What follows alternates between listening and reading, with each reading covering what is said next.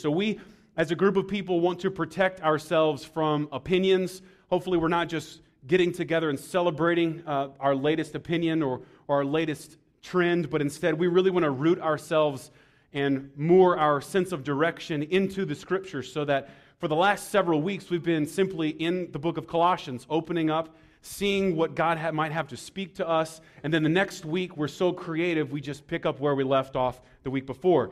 And as I've shared with you for the last couple of weeks, this, this is more than probably any other book of the Bible. Trying to hear God speak to us from the book of Colossians is similar to trying to drink water from a fire hose.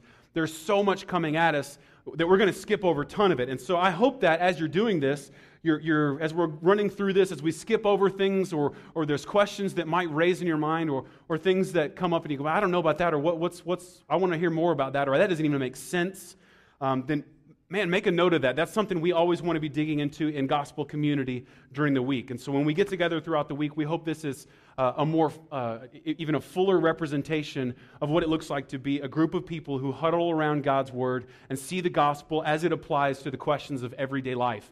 So if you find yourself thinking, we skipped that, or man, I wish we would say more about that, man, write that down. We would love to, to talk more about that and make this more of a dialogue than just a monologue. So in Colossians chapter 1 and 2, we have seen laid out for us some of the loftiest language that the Bible uses to describe who Jesus is.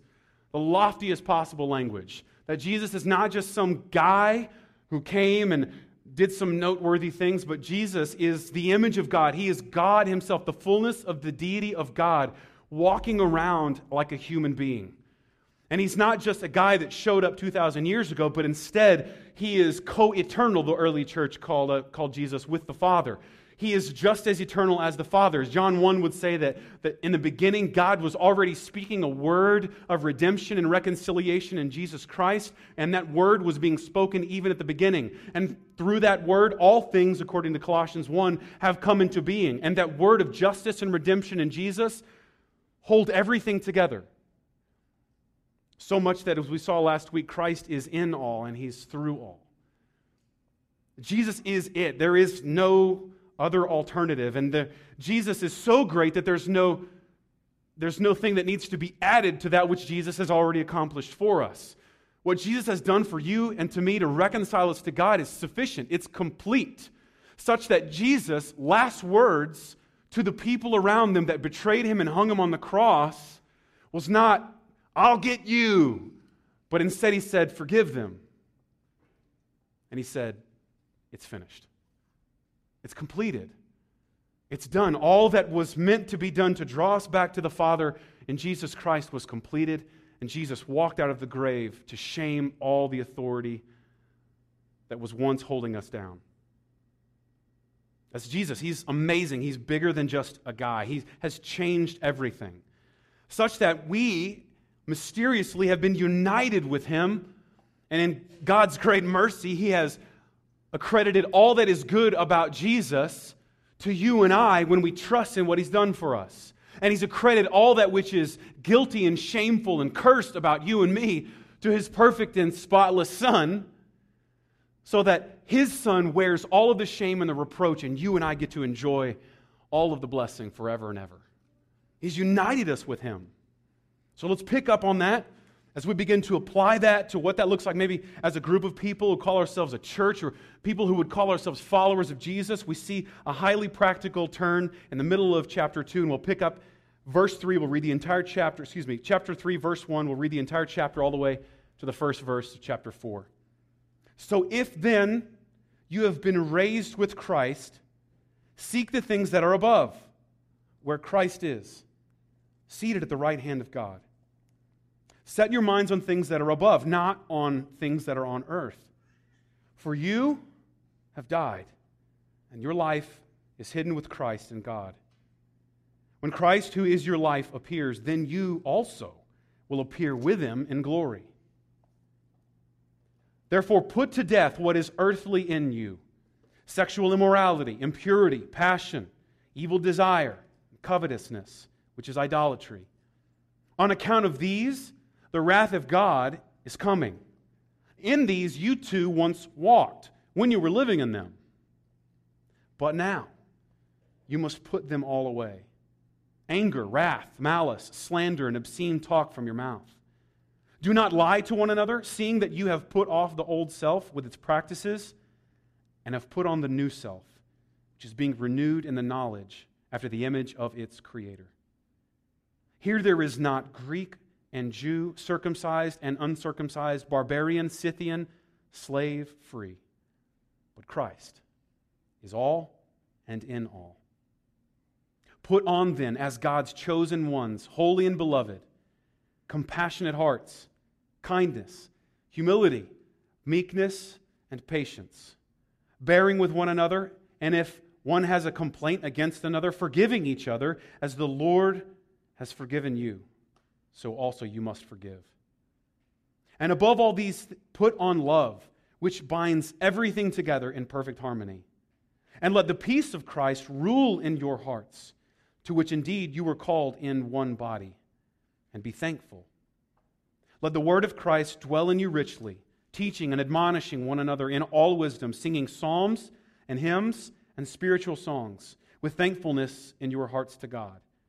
And whatever you do, in word or deed, do everything in the name of the Lord Jesus, giving thanks to God the Father through him. Wives, submit to your husbands as is fitting in the Lord. Husbands, love your wives and do not be harsh with them. Children, obey your parents in everything, for this pleases the Lord. Fathers, do not provoke your children, lest they become discouraged. Bondservants, obey in everything those who are your earthly masters, not by way of eye service as people pleasers, but with sincerity of heart, fearing the Lord. Whatever you do, work heartily, as for the Lord and not for men, knowing that from the Lord you will receive the inheritance as your reward. You are serving the Lord Christ. For the wrongdoer will be paid back for the wrong he has done, and there is no partiality. So, masters, treat your bondservants justly and fairly, knowing that you also have a master in heaven.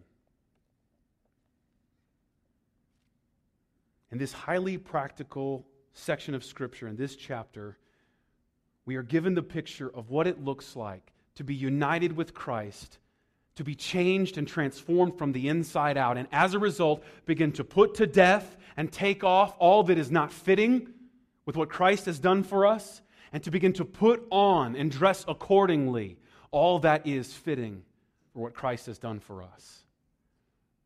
And the last part of this, we see that if that does not exist, if the gospel does not exist in our most intimate and closest relationships, then it can't possibly exist in the world and in the church. So, since we've been united with Jesus, we've been changed from the inside out, right? Jesus has changed our identity. We're not like a dirt clod, we're like a bar of soap, right? You can wash a dirt clod all you want, it still becomes dirt. You can wash a bar of soap all you want, eventually it becomes clean. Jesus has tra- transformed us to be like him, to be given the ministry of reconciliation from the inside out. And so, what is left for us in this broken, fallen world is to begin to chop off all of the things that do not look like the image of God shown to us in Jesus. And God brings us alongside in this. He invites us to be a part of this. We've been united with him so that there's this shows up all throughout scripture. So now that according to Galatians 2:20, if we've been crucified with Christ, right? So if we're united with him and all that is bad about us is thrown on Jesus and all that is good about him is thrown on us by God's grace, then if we're crucified with him, then it's no longer I who live.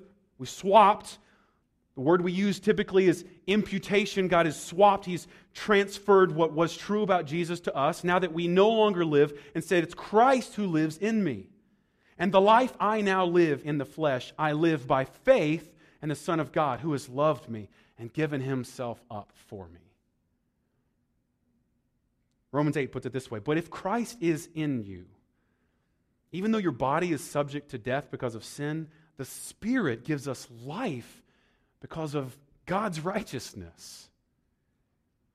So God has changed us. God has done something for us finally and completely in Jesus Christ that has changed who we are. We're no longer orphans, but now we are sons and daughters. And so, what is left for us, since Jesus has done this, He didn't wait till we asked for His permission. He did it without us. All of the sins that you and I have committed have been committed since Jesus Christ died on the cross for them. And since that is true, and we are now no longer orphans, but we are now sons and daughters, then we have to stop acting like orphans and slaves. And piece by piece, we learn to act like sons and daughters. We do not approach God as a slave, hoping that He won't beat us and humiliate us. And that's good news for some of you who are, you're, you're convinced that this Bible was written to make you miserable, right? You're convinced that God is up there like a, like a kid with, with a magnifying glass ready to burn the ants when they step out of line, right? And, and I, I want to tell you that's not true. God, in His goodness, sent Jesus to die for us before we even had figured all of that out. And that's incredibly good news. He's united us with His Son. And so now all that is good, all that is great about Jesus, He's given to us. We don't have to act like slaves to a master who is brutal and cruel. Instead, we are like sons and daughters who approach God asking, as we just said, that He's a good Father. He gives good and perfect gifts. There no, there's no shadow of turning in our Father. And since that's the case, we begin to act accordingly. We partner up, it seems, in some mysterious fashion with God and God's Spirit in us. And the language that's used in the New Testament is sometimes confusing. Did you catch what we just read? It's, it's us, but it's not us, right? It's, it's Christ in you, but it's you. And so as we grow into the image of Christ, uh, we are drawn into obedience, knowing that ultimately God and His Spirit gives us the power to do it. The best picture we see, I think, um, a, a, brilliant man and pastor, Jerry Bridges, uh, who wrote a book called The Pursuit of Holiness that has probably changed the way we see what it looks like to follow Jesus in the world. But the farmer will come along in these fields and he will plow and he will drop the seed in the ground and he will, hopefully, if it's possible, depending on where he is, he will irrigate, he will fertilize, he will do all sorts of things. And then if everything works out right, he'll come out and he will reap what he has sown knowing that He isn't the one who caused the seed to germinate. He isn't the one who caused the rain and the moisture to fall. He isn't the one who caused the seed to sprout or the plant to grow or the sun to shine. He isn't the one who caused the plant to pollinate, to bear fruit. But on the other hand, even though that is completely out of his hand and it's completely up to a powerful force beyond his control, it's still given to him plow, to plant, to water, to fertilize, to reap, as Jesus would even say, what we've sown. Knowing that ultimately God is in control and does the powerful, mysterious act of growing and germinating and pollinating. But yet at the same time, God has invited the farmer into a partnership. And so also we are invited into that partnership we see here. So therefore, we, we put that which is not like Christ to death we readily look for the places that are inconsistent with the character of Christ. We shared this last week. This means that we do so imperfectly. But on the other hand, we do so diligently, not looking for ways that we can be legalists and point out the flaws of the people around us, because that really doesn't take any talent. Right? My flaws, I'm well aware, are visible to you right now. And you're not special because you can see them. Instead of looking for that which is flawed in us, we look for the opportunities to speak the gospel at the deepest possible level, not settling simply for sexual immorality as the topic of our conversation, but we address what the gospel ha- implies to us in levels of impurity and passion and even desire and covetousness. And even the base of all sin, idolatry, believing something about God that's not true. We take those things off. And then we want to talk about today when we put those things off, we see that Christ is what is most important. In verse 11, we begin, it says, Here, that is the possibly here as we're talking about what it looks like to put to death sin, or here as it possibly means the church, the people who call themselves followers of Jesus. It says, Here, there is no distinction between Greek or Jew. There's no distinction, even in Galatians, it says, for that church, there's even no distinction between male and female. There's no distinction between circumcised or uncircumcised, that is, the religious people with the religious marks of a religious covenant or religious chosen people, or the people who don't have any of those marks. In Jesus Christ, there's no barbarian or Scythian, which at this point would have been the farthest reach of the known world for the Colossians. You could be a foreigner, but in Christ, that's not really what's important. In fact, it's not even important whether or not you're a slave or a free person. But instead, it says Christ is all and in all. There's a picture here I want you to see just very briefly. There's, there's something going on in the language that I want to, you might have like a cliff note or a little, or sort of, not cliff note, you might have a footnote, excuse me, cliff note, that'd be great. Um, that's what I'm here for, right? So, so you might have a footnote somewhere at the end of that verse, and it says that Christ is all and he's in all. And so that first all is, is a neuter word. So it's, it could be like things, stuff. Christ is all things. But then it says in all, and then it uses a masculine word like all people. So just get the picture there. Christ, He's all things. He's in all things, everything that exists. Christ has a will and a purpose, and God can use all things to bring glory to His Son, Jesus Christ. But it also says that He is in all, in all, and it means people. Remember what we said about Jesus uniting Himself with us? One of the greatest mysteries is that Jesus Christ is not a ruling king who is barbaric, who sends his people to die for his kingdom. He is a king who lays down his own life for his people.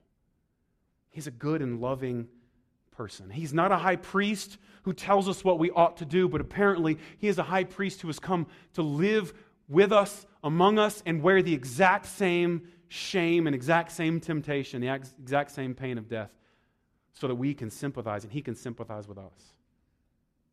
And that means that if Jesus is in all, then that means that every time there was hurt, every time anyone is snubbed, Jesus is snubbed. Every time anyone is oppressed, Jesus Christ is oppressed. He's in all people. And in some mysterious fashion, whenever we are broken, whenever we are hurt, He is united with us in such a way. He is in all of us in such a way that He wears that pain for us. He suffers for us so that we would have eternity free of suffering. So, since Jesus is in all of us, since he's united in all of us, then we start to dress differently. It says, Put on then as God's chosen ones, holy and beloved, compassionate hearts, kindness, humility, meekness, patience, bearing with one another. And if, just in case, if one has a complaint against another, that's not to you. You guys would never complain against each other. You guys are awesome. You love each other. You don't have anything against one another. If, though, it's just so happened that you might have a complaint against some of the people in this room, including the people on the stage, that is me, then please forgive each other. Not because they deserve it, but because the Lord has forgiven you. This is what it begins to look like. The language here of putting on clothing has a lot of different possible meanings. It, it, might simply just mean that since we're putting off sin, we're putting on something different. The picture could be of a uniform. You typically, typically know who the police officers are in the world. You can see them because they dress a bit differently than the rest of us. True? You can typically tell what's going on with a person, and you can tell their position by their uniform. You can tell their position, their vocation, their purpose by their uniform. Now, you can conjure up all the pictures of all the kind of uniforms you can imagine. There's a police officer. You know when someone walks in with scrubs, something's going on there, right?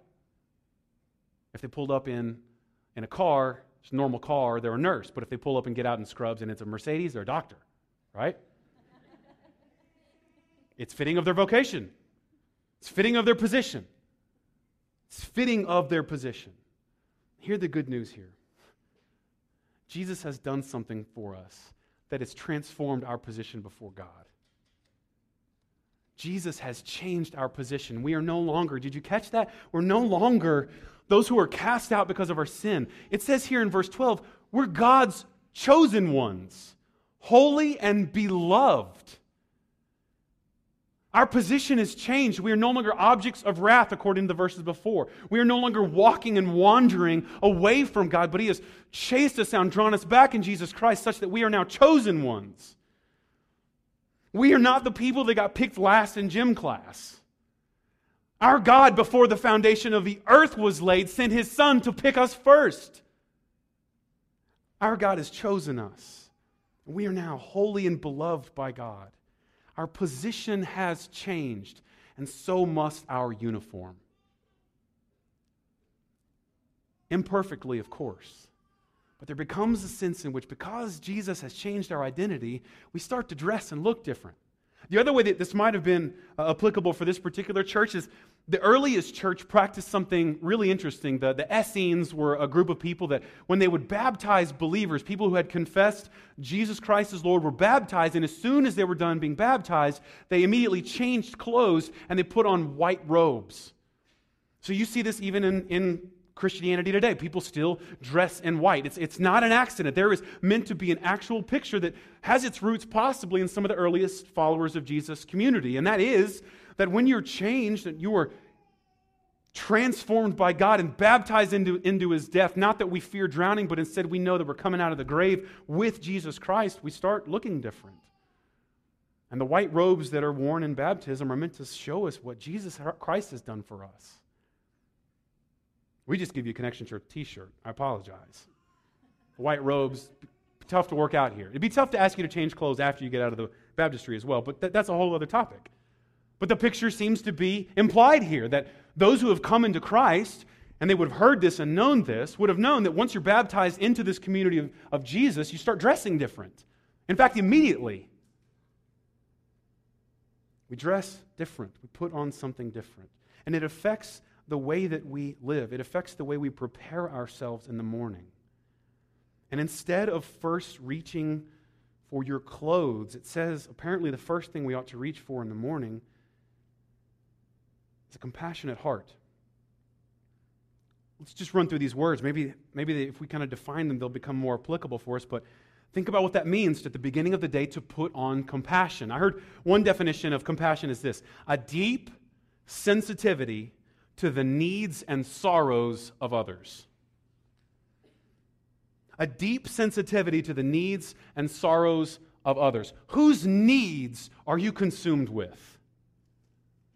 Whose needs are you most sensitive to? What's the first need? Do you wake up in the morning and immediately think, I need coffee?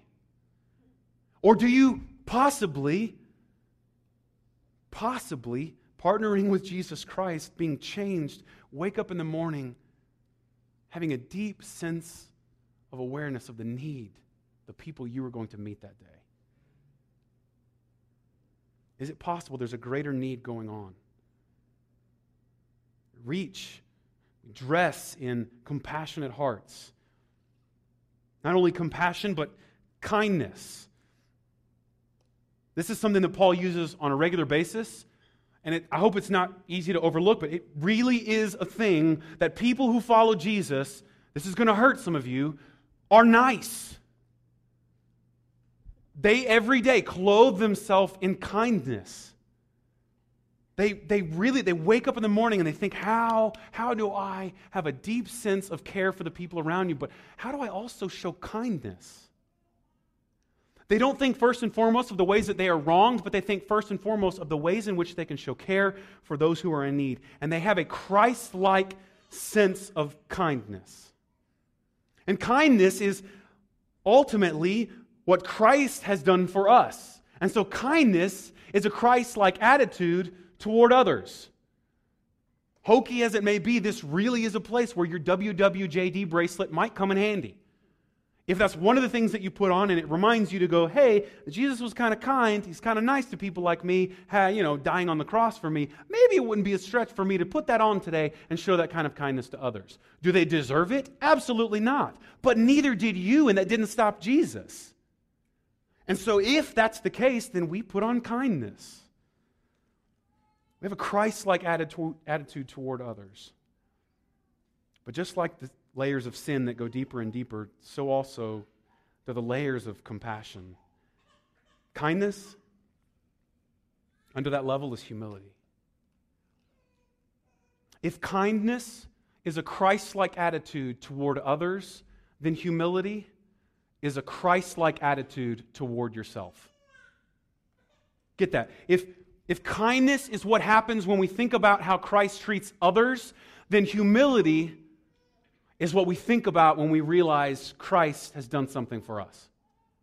Kindness is showing Christ to other people. Humility is realizing that Christ is above all and in all. You're not special, He is. And so, therefore, we do something at the deepest level. We think less of ourselves, not more.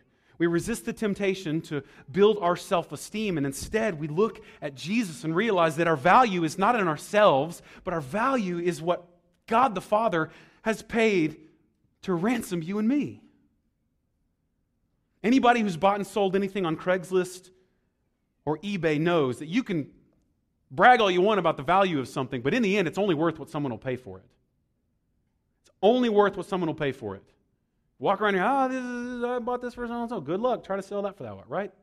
How much is your car worth? It's worth what someone will pay for it. And that truth, that axiom that's true in our own economy, is true about you and me.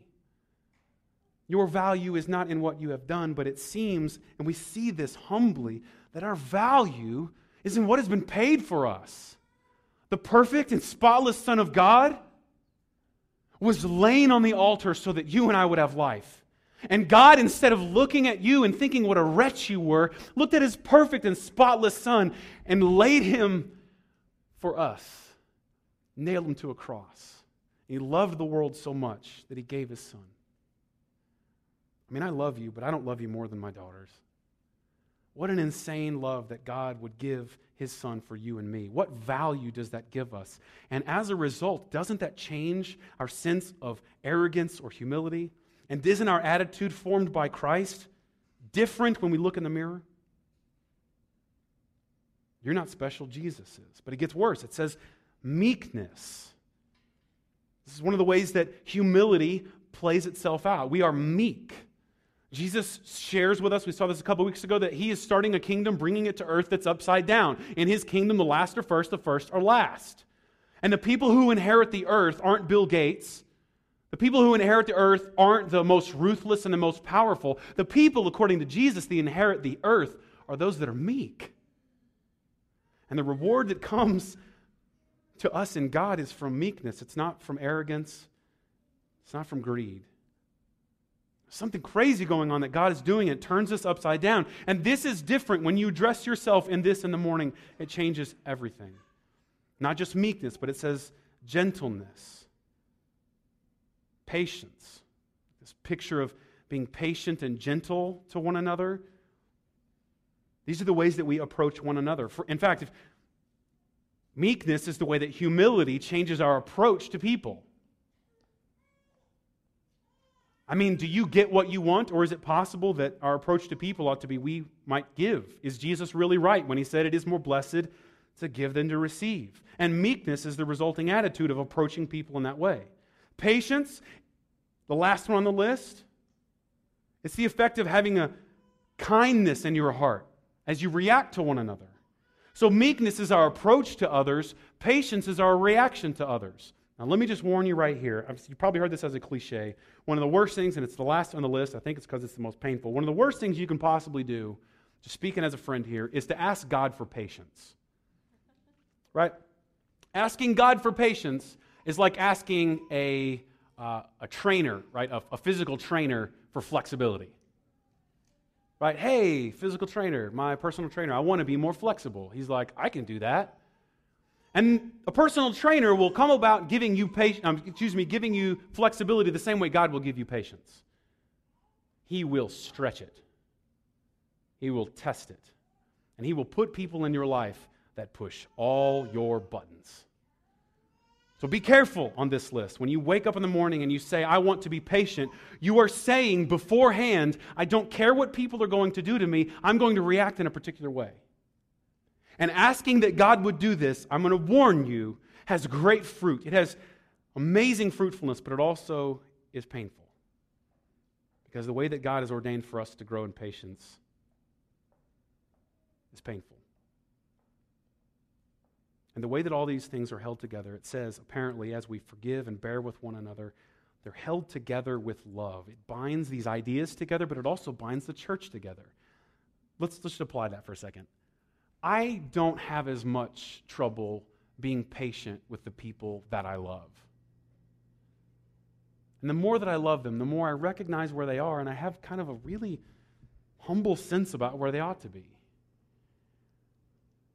I learned this. I mean, I had a, you know, as we were raising children, and they just kept on waking up in the middle of the night, and they kept on going to the bathroom, while wearing clothes, not in the toilet. And they kept crying. And they spit up on you right when you don't need to be spat up upon, right? They blow up their diaper right when you don't have time to do that. And there was something weird that happened. I, anyone else, be as graphic as you want in your imagination, anyone else could have done that. And I might have killed them. But these two adorable little girls do it, and it's like, I mean, we, I mean, we even, we even like, oh, what you do? look at you do what you did. I mean, what an incredible patience. What an incredible patience to show to a person. And I believe that it comes out of a deep and abiding love. When they're running down the driveway and they trip and fall, I don't shame them or punish them for tripping and falling. I love them. And so I run to them, I grab them, I pick them up. And so it's possible that maybe some of the deeper issues here, if you find yourself not having humility but instead arrogance, if you find yourself being more demanding than meek, if you find yourself being impatient and, and you have a temper that people always seem to attack, well, then what if you really loved them like Jesus loved them? What if you really forgave them like Jesus forgave you? It might change things. It says here that because we know that it changes the way that we get together as a church. So here's the implications for the church. It says, verse 16, let the word of Christ dwell in you richly, teaching and admonishing one another in all wisdom, singing psalms, hymns, and spiritual songs with thankfulness in your hearts to God. This and a couple other places in Scripture explain why we do what we do here. If you ever wonder, why do we sing these songs? What is he talking about? It's because we, more than any other group of people in the entire world, wrap ourselves around good news. The thing that draws us together in love is not that we have a task necessarily, but we have good news. There's no other religion in the world, there's no other faith in the world that has this. And when they get together for religious exercise, they must do, they must pray, they must bow, they must kneel. They must say certain things. Maybe they have to get up and make a pilgrimage to a certain place. They must hope that when they die, they'll have enough good stuff on their side. They hope, and we don't practice any of those things. Instead, when we get together, we don't wish that God would. We don't maybe try to please God. We have incredibly good news that we celebrate. We can't keep it a secret. God has done something for us. Something for us that we would never be able to accomplish for ourselves. And that affects what we do together. We get together. It's like the shower method, like the, like the, like the shampoo method. We get together, we, we rinse, lather, and repeat over and over and over again. What are we going to do next week? There's good news still. We're going to talk about it, make much of it, and sing about it. Because some news is too good to just say. Been to a birthday party recently? They, they, they bully you into this, right? You don't even like the person. You could, hey, happy birthday. And that could be it. They could get together. But that's not what they do, do they? Oh, no. Happy birthday. It's like the universal song. It's the ABCs and happy birthday. Everyone knows this song. Because some occasions, you can't just talk about it, you kind of have to sing about it. A couple years when the World Cup comes on, watch what happens spontaneously in the crowd of people watching this massive soccer event too big of an event to just cheer and talk about. They start singing spontaneously. There is no other religion, there is no other faith that does this. And so if you find yourself on the outside looking in, like, what are these Jesus people all about? Why are they singing? Here's the explanation God has done something for us, and it dwells in us so deeply that we have to let it out. How long can you keep a headache a secret? How long can you keep a stomach ache a secret? There comes a point where what's going on inside of you is too powerful to keep to yourself. And your headache becomes visible in your posture and your behavior. Or your stomach ache curls you up into the fetal position. So also, the word of Christ dwells in us so richly, so deeply, that we can't keep it a secret. Yes, there's some people, they keep it less of a secret around it, and they may make you feel uncomfortable. I'm sorry, but just understand that something's going on in them so deeply, so powerfully, they can't keep it a secret. God has freed them probably of something so powerful that they can't help but celebrate it. And week in and week out, we get together, even when sometimes our mood, our attitude, our feelings don't want us to, we still hear this good news. It changes us and we celebrate it. And then we listen to a guy for 45 minutes talk about it every week. I know as you're staring and looking at me, I know it's crazy. It's crazy. But that's what sets us apart from the rest of the world. Not that we have something to do, not that you ought to do better, but Jesus says, It is done, it is finished. And I know your temptation, even now, will be to, as you leave this place, think to yourself, I need to try harder. I need to do better. But that isn't the good news. The good news is that Jesus has already done everything that you could never do. So therefore, we give thanks. We sing about this. We use hymns, we use spiritual songs, we use psalms, ultimately because we have gratitude. So let's wrap up for the next few minutes what this looks like in the most private sphere. This is where it gets kind of controversial for us. And I want to point out the ways in which this was probably controversial to the original group of people who read this. And I want to point out the ways in which this is somewhat controversial to us as we read it today. Wives, submit to your husbands as is fitting unto the Lord. Husbands, love your wives and do not be harsh with them. Children, obey your parents. Fathers, do not provoke your children. Slaves or bondservants, obey in everything your earthly masters, not just doing it and going through the motions like people pleasers would do, but with sincerity of heart and with fear to the Lord. And so that whatever you do, you do for Jesus. Masters, treat your slaves, your bond servants, justly and fairly, knowing that you have a master also who is in heaven. So let's start with, with, with what was probably controversial to begin with.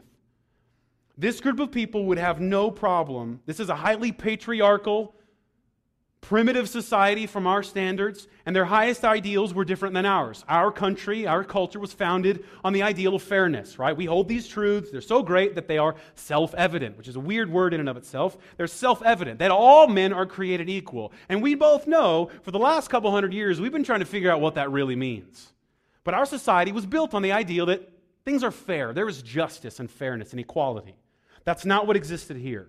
What existed here was power. And those who have power have authority. And those who have authority exercise it. And the rules were built around that, such that those with power could exercise it as they saw fit. Whether it's authority given to them by the government, authority of law, you can do these things. You can have power over people that you have authority and power over, and you can exercise it however you want. So it would have been no surprise for these people to hear the words, Wives, submit to your husbands, because after all, this is a society in which this would have been common.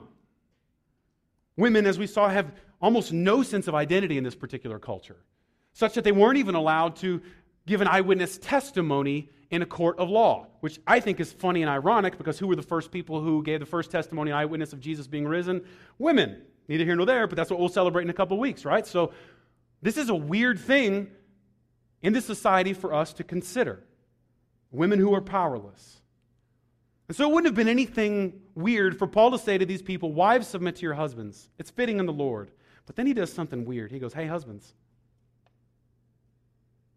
love your wives. Do not be harsh with them. For this particular society, in which it was probably okay and somewhat acceptable to, and I'm going to say this because my wife is not in the room, discipline your wife. That doesn't even feel right coming out of my mouth. Um, these people could discipline their wife, there's quotes, discipline their wife as they saw fit. And maybe people would have been like, that's mean, but ultimately they'd be like, well, that's, that's what you do. And the amazing thing here is, Paul is saying that, look, our loyalty in this world is not to authority and power, but our loyalty is to what Jesus Christ has done for us. And that means that our authority and power looks different. And husbands, you don't get to do whatever you want. Instead, you love your wives. You love your wives. Ephesians 5 says that husbands ought to love their wives so much that they lay down their life just like Jesus did for us. And the way that husbands lead is by the first one to throw themselves on their grenade for their wives. And the manliest possible thing a husband can do is to lay down his life for his wife. So, how do we encourage that? I would challenge wives. Wives, even like Ephesians 5. Wives, be a woman so full of character. Be a woman so full of integrity. Be a woman who follows Jesus so closely that all the men in this room, including your husband, would be stupid not to die for you. Let me brag on my wife on this particular thing, all right? This is easier for me to think about. I've, I've, gotten to a place now where it is not a big deal for me to think about dying for my wife. And the reason is because my wife, not just hopefully because I'm saying this, is more valuable than me. And I, I, I'm okay with the fact that if my wife were to die, at the funeral, they would be like, man, I sure wish, Jonathan, you'd have gone instead of her. I'm cool with that. She's that awesome. Her character is that good. Her integrity is that intact. She follows Jesus that closely, such that I would be an idiot not to fall in front of a train or traffic for her. And I hope you would agree. And if I were to lay down my life for my wife, if I threw myself in traffic to save my wife, at the funeral, they wouldn't be like, oh, he shouldn't have done that. People were going to go like, yeah, that, that, was, that was probably a good choice. This is a good decision. That was a wise investment. So let me brag on her and encourage you in her and, and other the wives that you see in this room that are doing this right. Women, be women of such character who follow Jesus so closely that a, a husband would have no problem loving his wife and by love, Jesus says, Greater love hath no man than this, that he laid down his life for the thing that he loves. Jesus did it, and men, we do it too. That would have been controversial. That would have been controversial at this particular time. It gets worse. It says also, hey, slaves, obey your masters. That wouldn't have bothered anyone because in a, in a society not built on slavery, that would have been, yes, of course, stop, you know, don't, don't break away. But then he adds something in verse 1 of chapter 4. Hey, masters, by the way, treat your bondservants, your slaves, justly and fairly. It would have been perfectly okay to treat a slave like property, to abuse, discipline, even kill. Do whatever you want to with that property. And yet, Paul says here, Jesus has done something for you. And let it change the way you see people so much that even the people you have power over, you treat differently. But what about the stuff that's controversial to us? Wives, submit to your husbands. That probably hurts, right? What we want to hear is wives, burn your bras, run for president, be the first woman president, right? That's what we want to hear. Be liberated. I mean, it's only been a few decades that we allow women to vote. Remember, it's equality, right? I mean, this is, women still don't get paid as much as a man in our society for the same job. It exists. And so when we say something like, wives, submit to your husbands, we think of all the scumbag husbands that don't deserve submission, don't we? And we wish it would say, wives, stick up for yourselves, hit him with a frying pan. I mean, that's, that's, that's what we think. That's what we, isn't, I mean, that, that's, because after all, all men are created equal. And we're just now figuring out what that even means. And so to say to a woman, submit to that dirtbag of a husband of yours, that's crazy. And instead of just lying to you and saying that that's not controversial, I'll just admit that's scary. That's scary. And if husbands, that doesn't scare you, you don't get it. That's scary. But why would he say that? Because he's saying, what if a person was so transformed by the love of Christ that they would look at that dumb husband of theirs and actually follow him? What would that look like? Wouldn't that be radical? Wouldn't that look crazy in this society? Wouldn't that be a radical kind of love? For a husband to look out for the interests of his wife more than his own, and for a wife to submit to her husband, even though we know how flawed he is, because we know how this is played out wrong. And we resist the temptation to play to our strong suits, and we just let the love of Christ, the word of Christ, dwell in us richly and change our relationships. Guys, you know what this looks like, right? I can beat my wife in an arm wrestle. I could put her in a headlock and tell her what to do. How well's that going to work out? I didn't mean that to be like, hey, try that. How will that work? No, that's not what I meant. I meant in that same sense that I think I might have this kind of authority or power over here. Do you know what she has the power to do? She has the power to crush me with two words crush me. And so I could chokehold her into submission, but dude, she can beat me into submission just by saying a couple of careful words, pushing a few special buttons. What if we loved each other like Christ loves us, such that I wouldn't take advantage of the buttons I could push, and she wouldn't take advantage of the buttons she could push? But instead, out of a mutual submission to one another, a mutual love for Jesus Christ, that we would do all things, whatever we do, in word and deed, like Christ would want us to do, what would that look like in a marriage? And then the most controversial at the very end. He talks about bondservants or slaves, and he says, Obey your masters. Masters, be nice to your slaves. Slaves, obey your masters. We want, we wish it would say, slaves, be like Django, break out and kill all the slave masters, don't we? We wish this said, slaves, bust out, find Harriet Tubman, get out of there. Don't we? I mean, we're the people who ironically founded a culture on equality, right? We, we wanted all men who were created equal, right? They have the same rights. And then we were like, oh, yeah, all men except for not really, not really all men. Those people like that, no, they're slaves. And those people like that, they don't get to vote. Get, get, you get the picture? We're even just now learning this as a society, such that this is probably controversial because we, we think equality is the highest ideal. And we even see our failure in that if you've been paying attention to the news over the last year in Ferguson, Missouri. It's still broken. And when we say slaves submit to your masters, we hopefully hear that pretty uncomfortably. But notice something here that's radical. There is a fate worse than slavery or death. There is a position and a character that's worse than being a slave, and that's not being in Christ. And the Bible isn't about equality socially. In fact, they mess it up a lot. But the Bible is about salvation that God has given to us in Jesus. And what if our highest ideal was really a belief that Jesus is all and through all? Wouldn't that change our relationships? So, here's how I want to illustrate this. This week, Tuesday, is St. Patrick's Day. St. Patrick's Day, saint. So he sort of was a Christian, right? St. Patrick. I want to tell you a story about St. Patrick. St. Patrick, when he was 16 years old, was abducted by pirates who took him in a slave ship back to Ireland. And for six years, he was a slave. He was a slave. And after six years in slavery, he came to believe that Jesus could save him. And when he broke out and made it all the way back to his home place, you know what he did? Instead of making like Django and all going back to Ireland to kill the slaves, you know what he did? He had a vision that the people in Ireland needed to know the good news of Jesus. And so he went as a missionary, beaten by the people he first came to, beaten, stripped naked, robbed. And he planted churches and he ordained leaders in those churches to the point that he became the Bishop of Ireland and now the Saint of Ireland. And we celebrate this amazing move of the gospel by getting wasted, drinking green beer, and wearing green.